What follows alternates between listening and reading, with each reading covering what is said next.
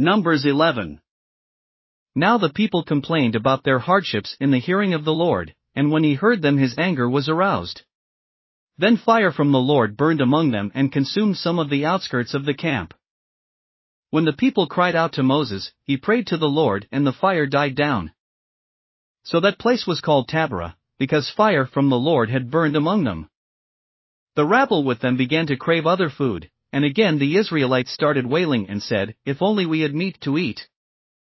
We remember the fish we ate in Egypt at no cost, also the cucumbers, melons, leeks, onions, and garlic. But now we have lost our appetite, we never see anything but this manna. The manna was like coriander seed and looked like resin. The people went around gathering it, and then ground it in a hand mill or crushed it in a mortar. They cooked it in a pot or made it into loaves. And it tasted like something made with olive oil. When the dew settled on the camp at night, the manna also came down. Moses heard the people of every family wailing at the entrance to their tents. The Lord became exceedingly angry, and Moses was troubled. He asked the Lord, Why have you brought this trouble on your servant?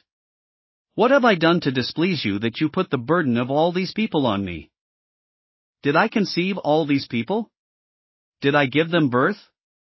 Why do you tell me to carry them in my arms, as a nurse carries an infant, to the land you promised on oath to their ancestors? Where can I get meat for all these people? They keep wailing to me, Give us meat to eat. I cannot carry all these people by myself, the burden is too heavy for me. If this is how you are going to treat me, please go ahead and kill me if I have found favor in your eyes, and do not let me face my own ruin. The Lord said to Moses, Bring me seventy of Israel's elders who are known to you as leaders and officials among the people. Have them come to the tent of meeting, that they may stand there with you. I will come down and speak with you there, and I will take some of the power of the Spirit that is on you and put it on them. They will share the burden of the people with you so that you will not have to carry it alone. Tell the people, consecrate yourselves in preparation for tomorrow, when you will eat meat. The Lord heard you when you wailed, if only we had meat to eat. We were better off in Egypt. Now the Lord will give you meat, and you will eat it. You will not eat it for just one day, or two days, or five, ten or twenty days. But for a whole month until it comes out of your nostrils and you loathe it because you have rejected the Lord, who is among you, and have wailed before him, saying, Why did we ever leave Egypt? But Moses said, Here I am among six hundred thousand men on foot, and you say, I will give them meat to eat for a whole month. Would they have enough if flocks and herds were slaughtered for them? Would they have enough if all the fish in the sea were caught for them? The Lord answered Moses, Is the Lord's arm too short? Now you will see whether or not what I say will come true for you. So Moses went out and told the people what the Lord had said. He brought together seventy of their elders and had them stand around the tent. Then the Lord came down in the cloud and spoke with him, and he took some of the power of the Spirit that was on him and put it on the seventy elders. When the Spirit rested on them, they prophesied, but did not do so again.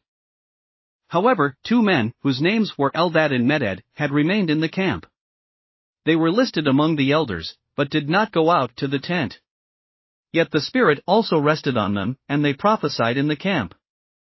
A young man ran and told Moses, Eldad and Medad are prophesying in the camp.